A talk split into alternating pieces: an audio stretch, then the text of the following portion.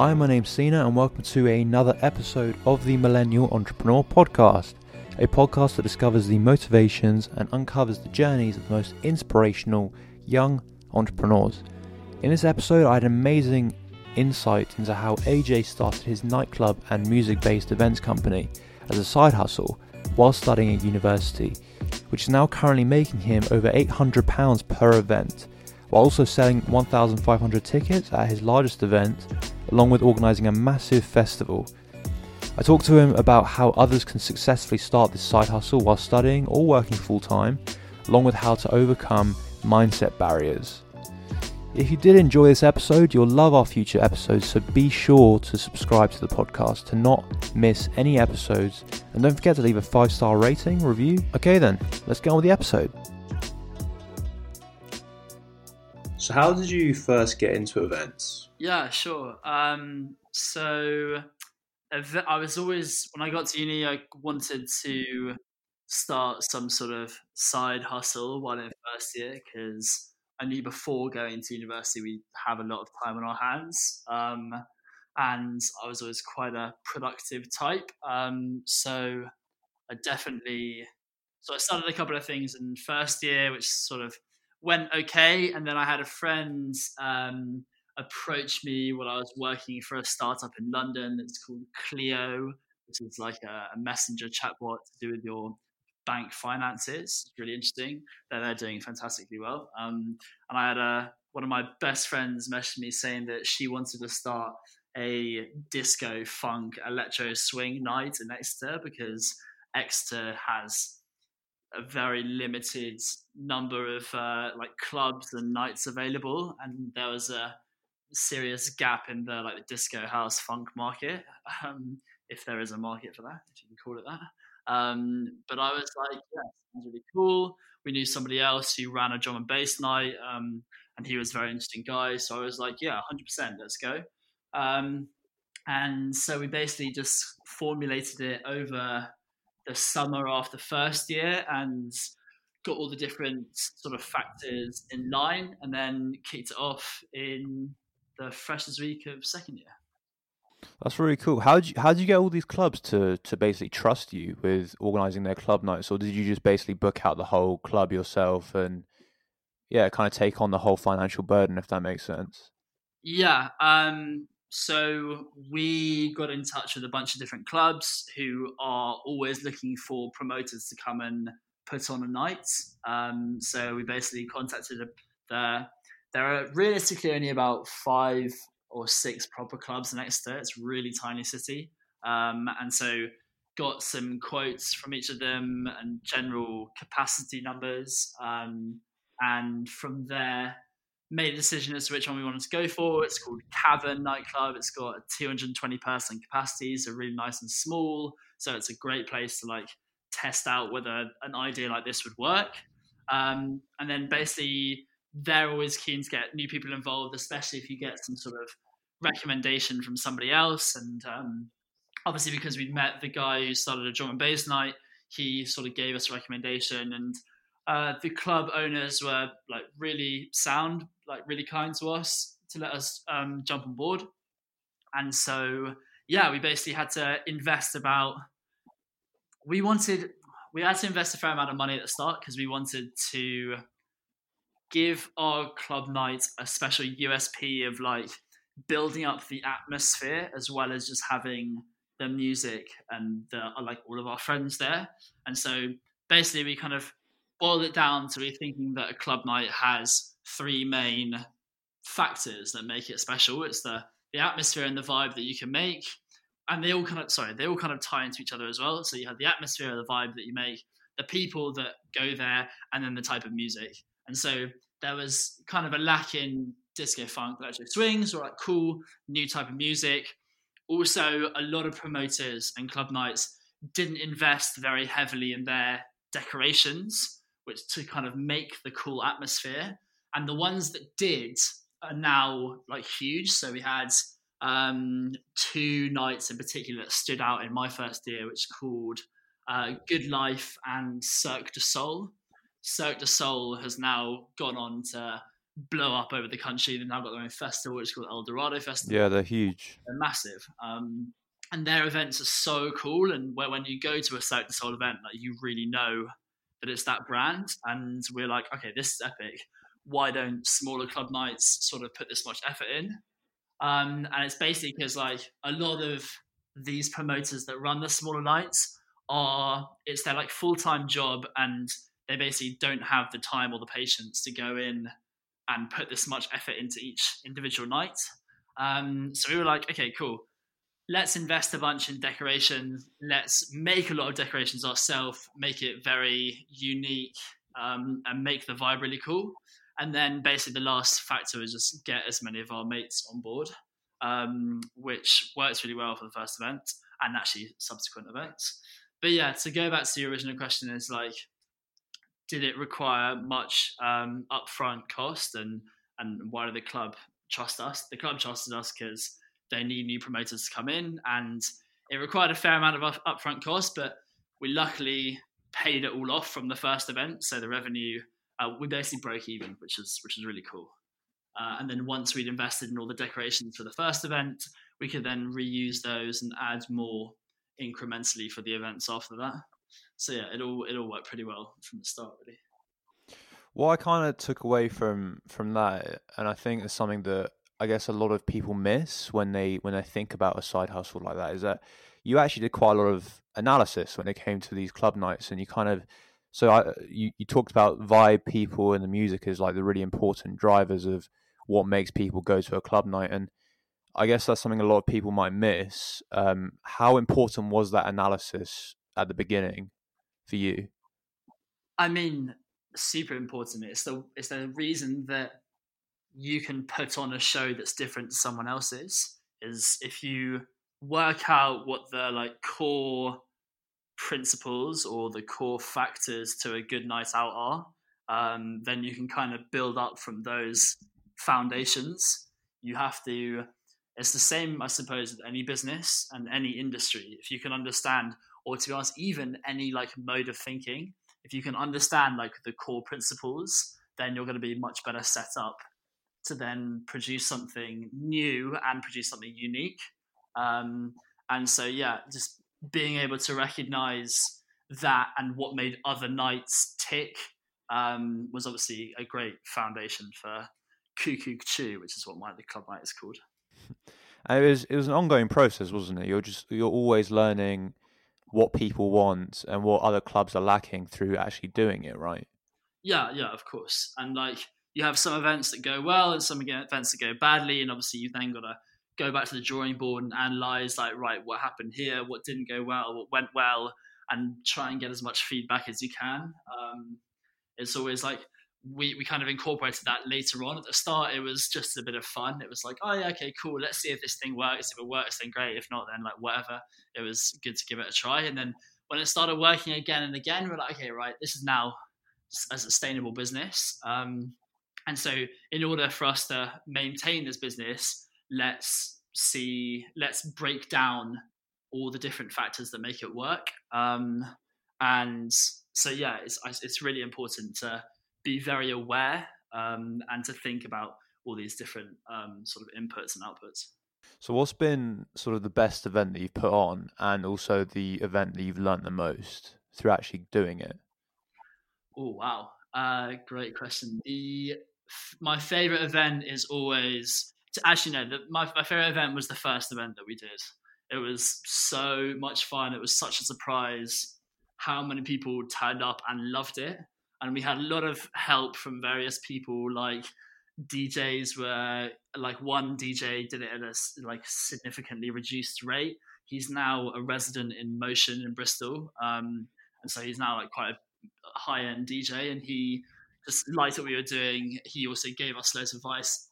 His name's called he's called Xander Seddon, um, and he's brilliant. So I'll plug him. Um, but yeah, gave us loads of help. He turned up. He like put on a great show, um, and everyone loved it. And so like that was such a great validation for us. Um, so that was amazing. Um, since then, like I, have started DJing myself, and I personally like now love DJing. So um, the events this year have been loads of fun as well. When I've been behind the decks and like playing to the crowd of friends, that's really good. Um, but then the event I've learned the most has definitely been last year's festival. So the festival is called Party in the Castle. It's at Exeter Castle. It started last year, and we had um, headliners like Example, DJ Q, Shy FX, um, uh, Royalty, um, which are really cool, and just working on that much bigger scale, much more professional setup was really interesting. And obviously, then when you have to kind of put up a stage and make a venue into a festival scene, um, there are a lot more moving parts that you've obviously got to juggle. Um, and so that, was just like a whole, it's a whole, it's a whole different ball game. Um, and obviously, like there's a, a much bigger risk. There's a lot more money on the line. If suddenly you have like something like coronavirus comes and hits and shuts down the event, then like there's there's so much more to lose. Um, so yeah, that was that was a seriously big learning curve, but also like equally as rewarding. Yeah, it sounds like you've you've been like massively le- like high learning curve when it comes to to hosting these events, and um, kind of the question I would have is because you, you you talked about putting on these events, it can be quite expensive, like the upfront costs. So, like if it does go wrong, there is potential to lose a lot of money, right? But if it does go right, there's a potential to make a lot as well. Is that is that right? Absolutely, yeah, yeah. Um, so the, the first event, we probably spent around 1.2k on all of the different factors, mostly decorations, um, and so that was a pretty massive upfront cost, which I basically just took out of my pocket from working at the startup over the summer. Um, and then after that, that was probably the biggest initial investment. Then after that, um, we could reuse some of those decorations, and then subsequent events probably have to spend close to now I have to spend from like 500 to 600 quid per event, but then an event can bring in anywhere from like a grand to 1.5 grand. Um, so it's cool. So you can have some decent margins on. That's a small event. That's in like a 220 person club. Also, that's without. Any- yeah, the margin. The margin's massive. Yeah, yeah, yeah. But then that's also without any sort of headliners. That's with resident DJs. If you start investing like a grand to three grand in a headliner, that obviously then cuts your margin down a lot. Um, so it kind of depends on what type of event you want to do. So, for example, Party in the Castle, um, the festival, that cost around 35 to 40k, and that just about broke even last year. Um, so, like in that sense, the margins are a lot smaller. But then once you make a big name for yourself and you can start charging a higher ticket price, um, then that's when you obviously get um, like your return on investment. Um, so I say in the events game in general, the initial costs at the start are a lot higher, and then as you get a model that works over time, then that's when you start getting your your profits. Yeah, and I think the what you've kind of shown is that the return on investment can be, you know, really quick to come around. It doesn't take you know a, a few months or even a year to to come around. It can be you know overnight. I mean, yeah, definitely. If you depending on how many events you put on, um, then you can you can start making money back quite quickly. Um, in Exeter, I put on a Chew once a month now. Um, so so yeah, now the returns like uh, was great. Uh, but if you want to do like one a term, then you've got a slightly different model. Um, and obviously the festival is once a year, so, and it obviously takes a lot more preparation as well. Um, so yeah, it's, it's, it completely depends on how many events you want to put on and what scale they are. What's been what's been the craziest event that you that you put on? Because I remember I remember you talked about an event where you gave away like free furniture. Uh, I haven't given away free furniture, unfortunately. That would be cool. That's a great idea, though. Um, I've given away. Um, that's like one of the parts, uh, one of the factors of my events is they're like kind of free giveaways because I think that's always quite fun.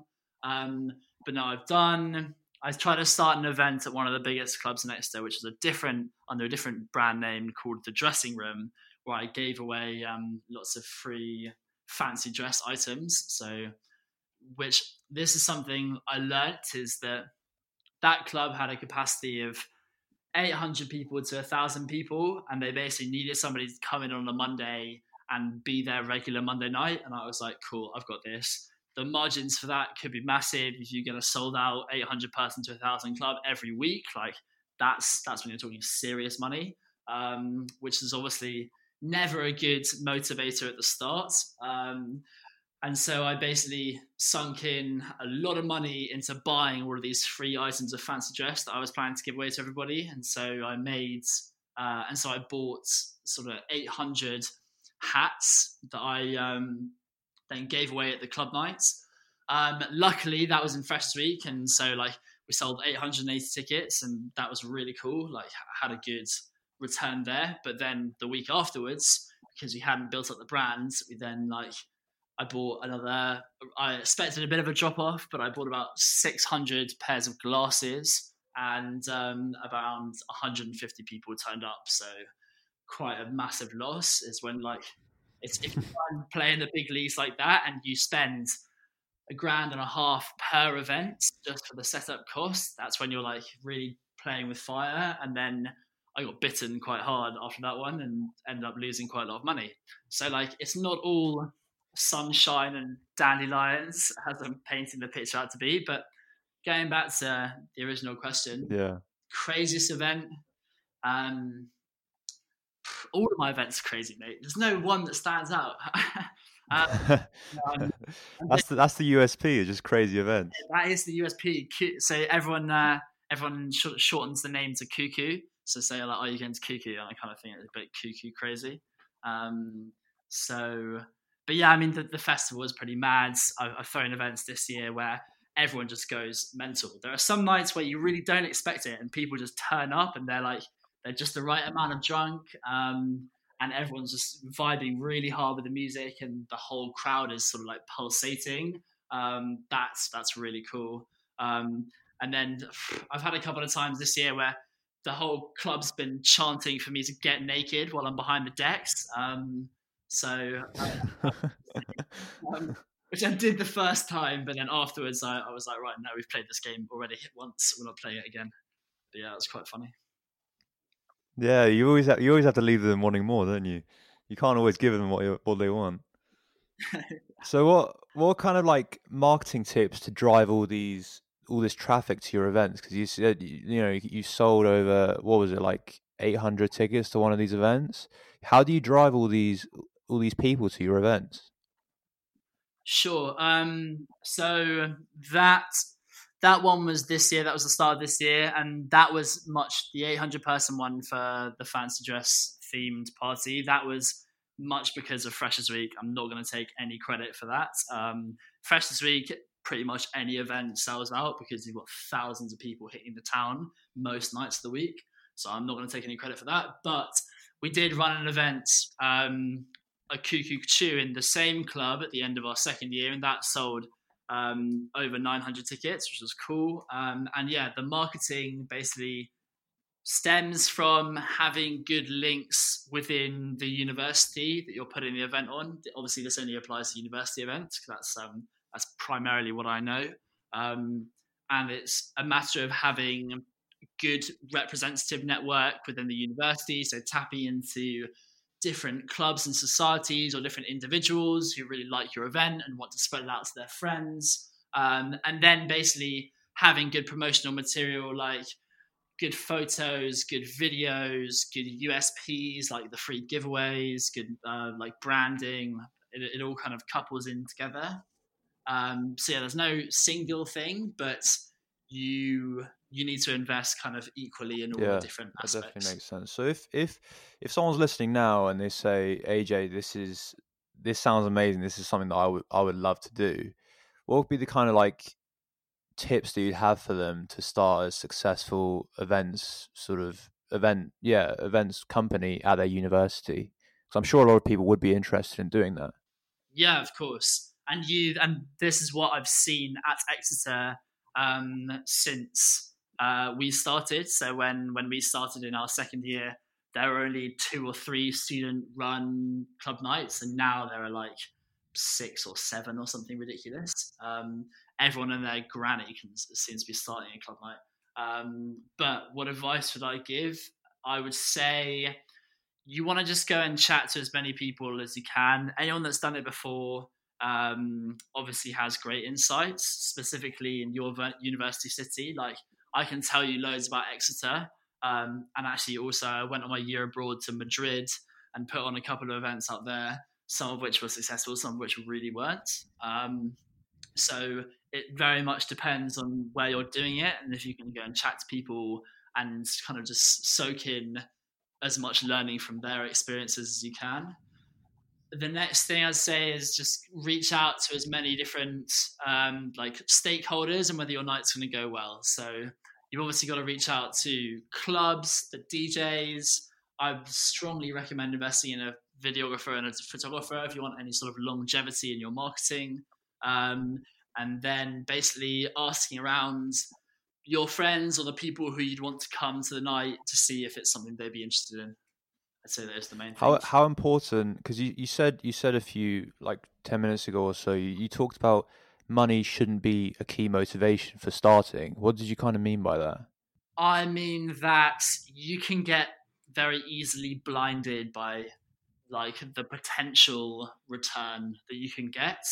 Um, and it is a dangerous game to play when you're first starting out. You shouldn't start this sort of thing if you like just want to try and make some quick money, um, because that sort of motivation will follow you throughout making your events, and you'll make decisions that aren't the best in the long run. Um, and you'll either piss people off or you'll um, just try and make as much money as possible, and then eventually your night will just seem like a night that's trying to make loads of money and people will just be turned off from it. Um, so yeah, so for for example, like obviously I put on this big event at the start, thinking like, oh, the potential return on this night if it goes well is like it's huge.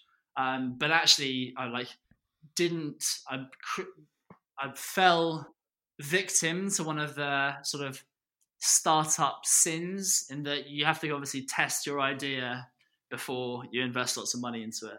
Um, and so I didn't test my idea out properly and also didn't probably do enough research. Um, and that then came back and bit me. If I was going to do it again, I would try and build up the brand from the start, like as small as possible, just really test like the basic core value proposition um, and then you don't have to invest too much money and just see if it works, see if it's something other people enjoy. Obviously, more importantly, see if it's something that you enjoy. Um, because if you're going to be doing it for a long time, you do have to invest a lot of time and effort into it. And if you resent it and you hate it, then it's going to become like a, a sort like a, a negative part of your life. Um, so obviously you've got to love it. Um, and the making money part just becomes a bit obsolete after that. And if you put on, if you do something that you like really enjoy, um, and you love putting on events, like I, I, do love putting on events. It has been really, really fun. Um, then like whether an event makes money or not, it's kind of irrelevant now. It's all just part of the learning curve. Um, like you're not going to remember in five or ten years time that extra 200 quid you were able to make or whatever from that one event, but you will remember the learning curve that you got or that really great experience you had from putting on that event um, or even doing any sort of entrepreneurial venture for that matter um, so yeah i would just say it's it's really not the motivator yeah. you want at the start don't ever go into it thinking don't ever go into any business venture thinking like oh yeah we'll just become super rich um, because it won't work in the long run yeah i think you're 100% right and i think you do need to find something especially at the start, that you that you do genuinely enjoy, because otherwise, when you when you face downfall, which inevitably will happen, and I mean it happened with you within the first few events where you you, did, you lost a lot of money and it didn't look as as good as it is now. You have to love what you do, and yeah. So I think when you did ha- when you did face all that failure at the beginning, how important was that mindset in moving forward and kind of believing in yourself to to turn it all around and think no I, there's actually value here yeah of course um, it's kind of the approach to failure is absolutely crucial, especially when starting any sort of business or anything you're trying to make money from, because stuff will go wrong, stuff will fail. The one, actually, another thing that I suggest to people study events is if it's even not even if it's a club event, if it's like a a dinner for loads of people, or if it's a wedding, like one of my cousins is getting married soon. I said to her, I was like, look, this is an event like any other. Just be prepared that it will not go exactly as you picture it to go. Stuff will go wrong. And so if you just prepare for these things to go wrong, and obviously try and minimize them as much as possible, then you won't get as stressed out on the day. You'll have a level head to try and like put out the fires that inevitably come up. Um, so yeah, this kind of approach to failure is really important. And if you if you still love what you're doing, then you'll pick yourself up, dust yourself off, keep going. Um, you'll obviously take the ego hit because it's a massive ego hit. Like it was particularly bad in I put on an event in Madrid, so I try to take take the brand international, as it were, um, and so put on a Cuckoo out there. And I rented out like a again made a cardinal sin of not testing the um, early products and rented out like a 550 person club, um, and then uh, I hoped that like three, four hundred people would turn up, and about fifty people turned up. So you can imagine like what that looks like in a club that can fit up to five hundred people. Got fifty people there. It was um, really embarrassing, um, and I then had to go around the club and personally apologize to everyone there to be like, "No, I'm so sorry. This is, uh, this is not what I was planning for." some people like, shout at me trying to demand their money back. Like it was it was horrible. No way. Yeah, yeah. Um so yeah, in, in those times you just gotta like try and view it as a positive as much as you can. Like it's a harsh learning curve, but it's the ones that you learn the most valuable lessons from. Um so so yeah, it's, it's all about mindset. Literally, it's all about mindset. You'll have some days that go well, some days that go badly. Um, and if you can just take away the positive part out of everything, then you're laughing and then you'll be better prepared for the future. If anything, it's better to make these big errors and failures early on um, than if you make them later on and you have loads more money and loads more responsibilities on the line. Um, that's when you get like these midlife crises and people lose their job or whatever because um, they haven't failed properly before. Um, so yeah, I, I, think if you can make as many mistakes now as possible, then you're far better equipped for the future. Yeah, I think that's a great point because if you if you actually look at kind of where we are now in in our lives, we're at the point now where the risk is so minimal for the stuff that we're trying out. We like we don't have massive commitments. We don't have a fat like a lot of people listening won't have like children. They won't have a wife husband, you know, kids, there isn't actually that much risk to try stuff out. Even if you do fail, the worst thing that can happen is that you you might lose a bit of money, but you learn so much in the process. So I think you're right. This is the best time to try stuff out. Absolutely right. Um, it's literally money and your pride and ego. And frankly, like you don't need that much of both of them. so this is probably the best time to give stuff a, crack. Um, what about you, Sina? uh, what's your biggest failure to date? You always handle. You always have failures in different aspects of life. I think the biggest failure I kind of had was I went into a pitch with an idea that I had for my my first business. I was really confident going into it, and um, I think I was I think I was like 19 at the time, and I was really confident going going for this. But as you said, I didn't research the problem at all. I didn't know kind of I didn't do any analysis basically. I just Googled the information on my laptop and just took some stats in with me and I thought that was enough. But so when I pitched the idea, it got rejected from funding and I was, you know, I was I was very much taken back by it and that was very much like a turning point in my life where I realized, you know, with failure like that, you can kind of sit down and take it or you can take the feedback on board and you know the feedback was that I didn't I didn't know the problem well enough, and that's something that I've kind of taken with me in all aspects of life. Where I try to analyze the problem from its core. And yeah, so I think experiencing failure early on was very, yeah, it was very important for me, especially going forward. exactly. And I had an experience really similar to that quite recently as well. Um, I've been a part of a team who've been trying to start a startup based around men's health um, for a while. So trying to get men to open up about their various mental and physical health issues. And I pitched the idea, which has been researched for over a year and has been pitched to various VCs and angel investors. And I tried to pitch it to like a graduate or student um, investment competition. And the idea got ripped apart. And it was really, really like shocking. And I really was not expecting it. I thought we had like a, a, a concept that was proven, it was validated by other investors. Um, and yeah, it was really shocking. And those sort of situations make you really sort of take a uh, an outrospective view or an introspective view. Which one am I talking about? A view from above of like the entire situation, um, and and re- really think about.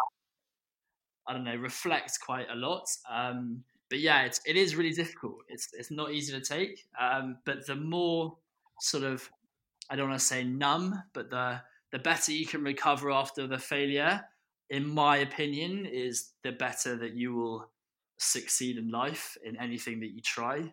Um, so I think that's probably one of the best sort of attitudes you can take into starting anything.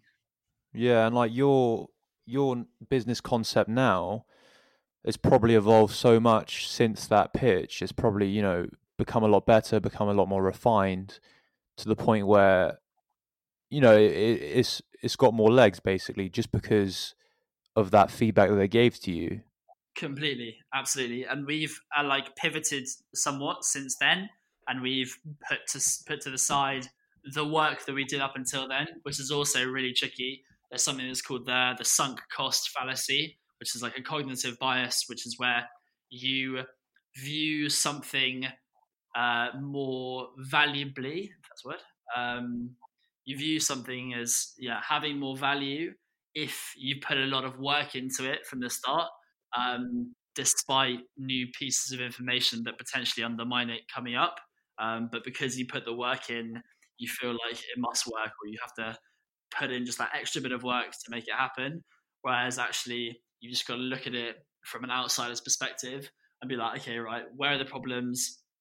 Where, what's like, can we work from first principles thinking, which is something that Elon Musk sort of um, works by um it's like what's like really true in this particular field or um this area that we can work upwards from um and really test your assumptions really hard about whatever business you're in um but yeah it's it's not easy.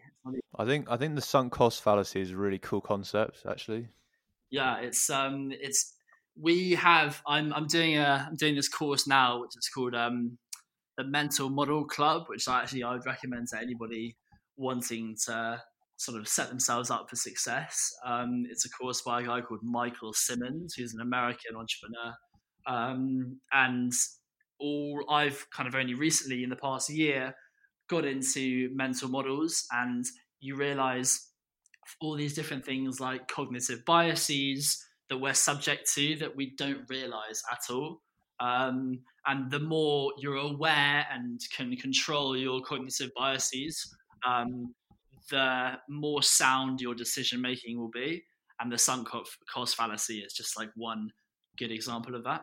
That's yeah, I think that's really cool, and it's something that people don't know that much about themselves until they actually read these sort of biases and they realize, oh, wait, hang on, that's me. I didn't I didn't realize that before, but it's when it's actually you know presented in front of you did you have any that you kind of had when you when you when you read it and you were like, "Whoa, that's actually yeah, that's me." I mean, yeah, there are loads, bro. You'll um, yeah, it's it's really difficult to recognize them in the moment. When you look back, um, you can recognize loads. So a good one is confirmation bias. Um, if you have an idea or you have a business idea um, that you think is going to be great, you look for information that confirms your hypothesis, as opposed to looking for information that tests it, um, which is the best way to move forward. So the more you can stress test an idea, the more likely that it will prevail in the long run. Um, so confirmation bias is is really good for that. Um, love sunk cost fallacy, um, status quo bias. Uh, our brain really likes familiarity and predictability, um, and so looks for these sort of trends and things that potentially don't have any trends. Like the world's incredibly chaotic and random, and the more we can like accept that, um, sort of the better you can kind of uh, discern why or how things happen. Um, I mean, optimism bias. People think that they're naturally better than others at certain things, um, despite potentially the uh, the data saying otherwise. There's hundreds and hundreds of these. Um, so yeah, it's, it's something I definitely suggest any of your listeners to look into. Um, conf- uh, the different cognitive biases that we all have, um, and if you can sort of create a checklist where you can check yourself and in which situations you may be exhibiting some biases, then you're definitely going to be set up better for the future. Yeah, I definitely agree. And ever since, because I, I did a module in behavioral economics, which is kind of similar, and you, you realize the sort of irrationality that you have that you didn't realize before. And these are irrationalities that kind of they're actually built into us, which is crazy because from like a neurological perspective, um, it's in the part of the brain that is the least evolved part. So it's the internal part of the brain, which is not as evolved as the external part of the brain, which is crazy to to think about that it's actually built into us. But once you kind of realize that we have these biases, you can overcome them, and you're right, it does lead to more success going forward. Absolutely. So you, you did a festival. What's kind of the next step for for your events company? Cool. Um, so Cuckoo Chew, I'm now leaving uh, Exeter, and so um, my my three years of running events at Exeter has um, come to a personal close. But Cuckoo going to carry on Exeter. I have one of my best mates. He's called Alec Pizzo. He's running it um, for the next two years, and then after otherwise, I'm looking to franchise out the model to other university cities. I've basically worked out a formula that works um, in some regard, at least um, in Exeter. And so I want to go and test that in other university cities and um, hopefully find a bunch of different managers um, in various um, good party cities. So actually, if anyone's listening to this and they uh, they're in first or second year at university and want to um, put on some events, then get in touch with me and we could potentially make something work. Um, but otherwise, I'd like to, at some point, if I can build up the brand big enough over the next potential five years um, or 10 years, it would be cool to have a Cuckoo festival and get some of my favorite artists come and play. That, that would be uh, that'd be a dream come true, I think. Yeah, sounds really cool. Okay, so I think we'll kind of wrap up there. So, yeah, thanks for uh, thanks to AJ for coming on the podcast. And if you if you are actually thinking about uh, hosting your own, own event at university, it would be great to check him out and ask him for support, as he says. Um, so yeah, thanks for coming on. Thanks very much for having me. Yeah, please get in touch. I'm sure Sina will link uh, my contact details somewhere with this podcast. So um, yeah, please feel free to get in touch and ask any sort of questions. Always happy to help.